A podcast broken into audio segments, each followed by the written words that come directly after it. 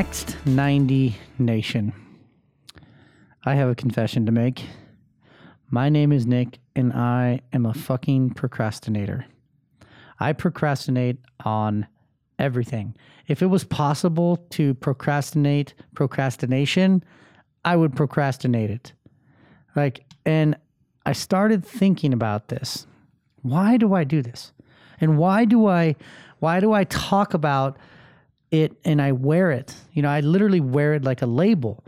And then it manifests itself in my life. And here I am, I coach men and you know, I help them get clear about where they are, what's standing in the way and you know, oftentimes the uh, the doctor needs a little bit of his own medicine or the coach needs to actually run one of his own plays as they say. Uh, so I was I got this new iPhone, right? And uh, I didn't really want to get the the the 10 because I just heard like mixed reviews, and I, I happen to like the button.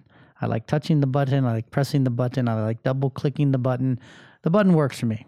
Okay, the 10 doesn't have it, so I got the 8 Plus, and I'm like stoked on this phone. Now, if any of you are close to me and happen to be in my life, you know that like I destroy cell phones. I completely destroy them. One time I had to have the screen fix guy come out four times in one week. He literally came out twice in one day, fixed the phone, dropped it, and then I had him come and fix it again. And so, like, I've been getting better about putting a case on. And uh, so I get this phone and uh, I go up, I fly up to, to my ranch and uh, I'm, I'm meeting uh, this guy Billy, great man, uh, helping us out with some of the back of the back of the house operations when we run events up at the ranch. And so I'm like, I gotta. I meet him. I meet him for the first time, and uh, I'm like, hey, I gotta go to the restroom. And um, he goes, okay, I'll go get the rental car. I go in to the um, restroom at the Spokane airport, and I'm putting my phone like back in my pocket as I'm getting ready to urinate. And as I'm putting it back in my pocket and I'm getting ready to do my thing, the the phone starts to fall and hit the almost hit the ground. Well, I've got a dilemma here. You can imagine I'm standing at the urinal, phone falling, other things are happening, and I'm like, shit. So I kind of do like the Jackie Chan like ninja grab and I flip my phone up to you know to ultimately catch it again and I almost catch it and it lands right on top of like where you flushed the urinal and it landed in like the perfect spot and it cracked just right by my button like just a little bit just cracked uh, the button. And i'm like oh man. And then the button wouldn't work. And i'm like what the heck? Like now my button doesn't work. So how am i going to get my phone working? And my phone has become like an extension of me. And if we're all honest like it's all extension of all of us. So i um I drive to Coeur d'Alene, Idaho. Uh, I won't give you the exact location of our ranch, but it's in northern Idaho.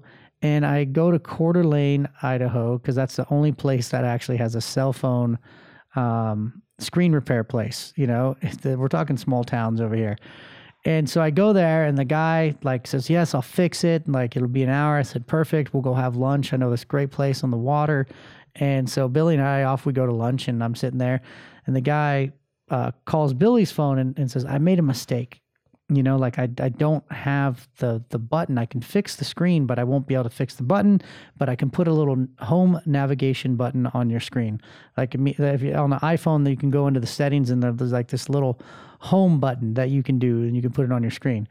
So I say, hey, just fix the phone. I need a phone. We need to get up. We need we got this event that's going on. So he does that. And I thought, you know what? like no problem. I'll just have this home home button thing, and I will go to Apple when I get home. So I went to Apple, and uh, when I got home, a few days later, something like that, and the guy goes, "Okay, I got to order the the part. It'll be here like tomorrow. Come back." This was literally, I I want to say in August. Like we're in we're in October.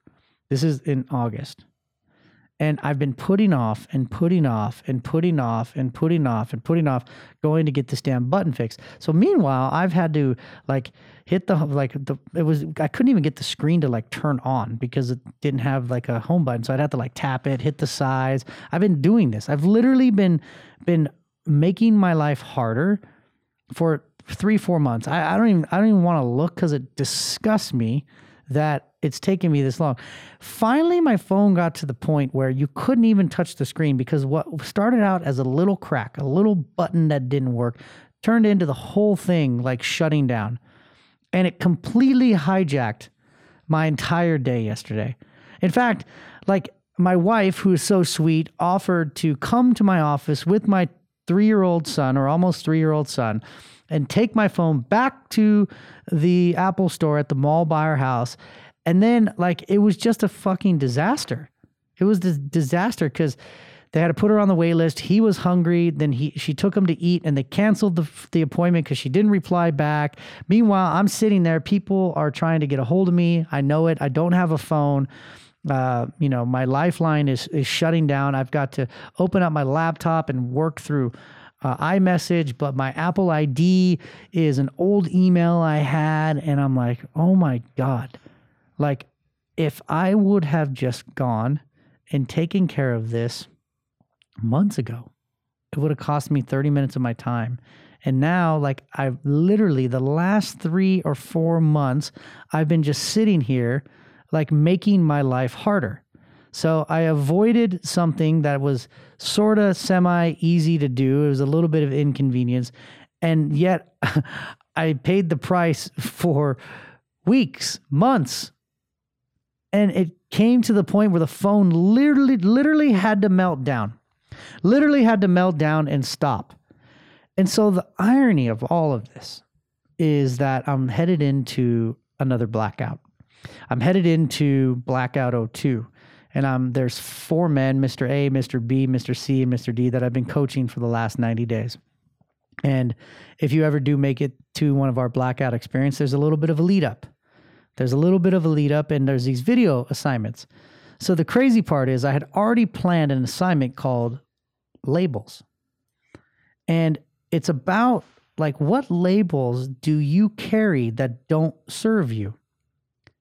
That don't serve you. We all talk about it. Oh, we say, oh, you know, I'm just not tech savvy, or oh, I'm incompetent, or oh, I'm an idiot. And it's just like this this internal, sometimes external um, talk track in our head about who we are. Some were given us to by parents, some were given to us by coaches, some were given to us by siblings, and they've just labeled us. They've said, You are this and you are that. And then we start regurgitating it, right? We start regurgitating it and we start thinking that way. Well, guess what happens?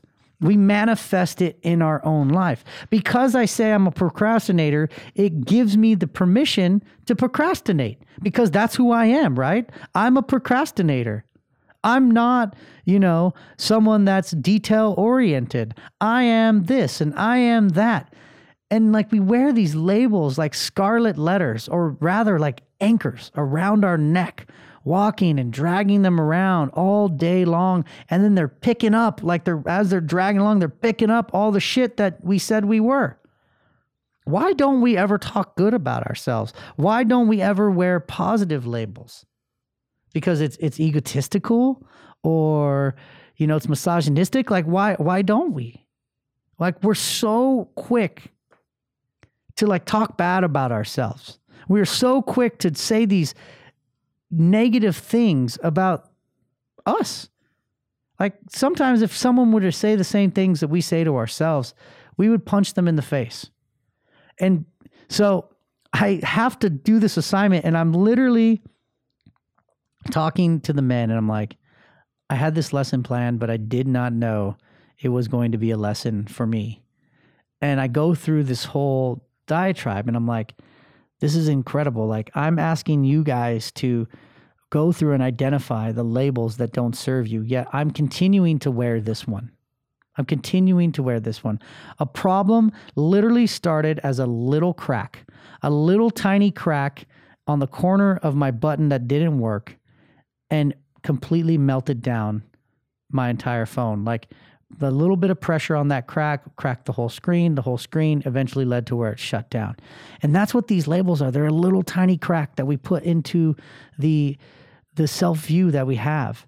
And that little tiny crack, life's pressure and life's pressure and life's pressure, and all of a sudden we just fucking melt. We melt down like we have these nervous breakdowns. We melt down on our families. We melt down inside of our businesses. We melt down all over the board, and it starts as something so little. And if we were just to address it and say, you know what, I'm gonna fucking not ignore this. I'm gonna fix this right here, right now. That's what these 90 day challenges are. Are about just like wearing labels that serve you, like proving to yourself that you can do something for 90 days and loving yourself a little bit more at the end and not procrastinating, not wearing incompetence, not wearing unworthiness, like all that shit. So I'm going to give all of you the same assignment that I gave to the men, which was spend some time and write down all the labels that you wear. Like you should have 20, 30, 40, 50, 100 and it, trust me, it'll be so easy for you to write down all these. I'm a procrastinator. I'm lazy. I am fat. I am stupid. I am not organized. I am not tech savvy. I am a, you know, whatever it is, write it all down. What are those labels? And then I want you to identify three. Three that that that you think are holding you back the most. And then I want you to take it to a new page and I want you to write down, I am this, I am that, I am that. I want you to cross out the last word and replace it with something empowering. And then go look in the mirror and read that shit to yourself. I am beautiful. I am empowered. I am a self starter. I am detail oriented, whatever it is.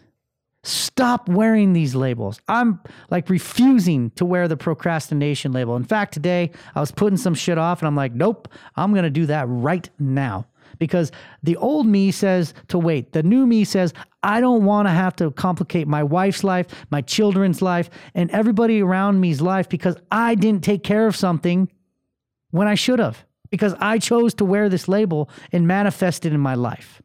So that's the same thing I'm asking you to do. You may not see it. Like I got to see a, a actual visual demonstration of what happens when I procrastinate. I make it harder on my wife. I make it harder on my child. I make it harder on my companies. I make it harder on me. And I'm done. And I'm not going to be perfect and I'm probably going to procrastinate some shit, but I will be so much more self aware now that I know that this is a label that does not serve me. So, what is it? What are the labels that don't serve you? Write it down, circle them, and then write down the new label that you're choosing to replace. Declare that shit. Look in the mirror and declare it. Declare it to your wife, declare it to your husband, declare it to your company. Declare it. That's it, my friends. Don't wear the labels, but you can own the next 90. I'm out.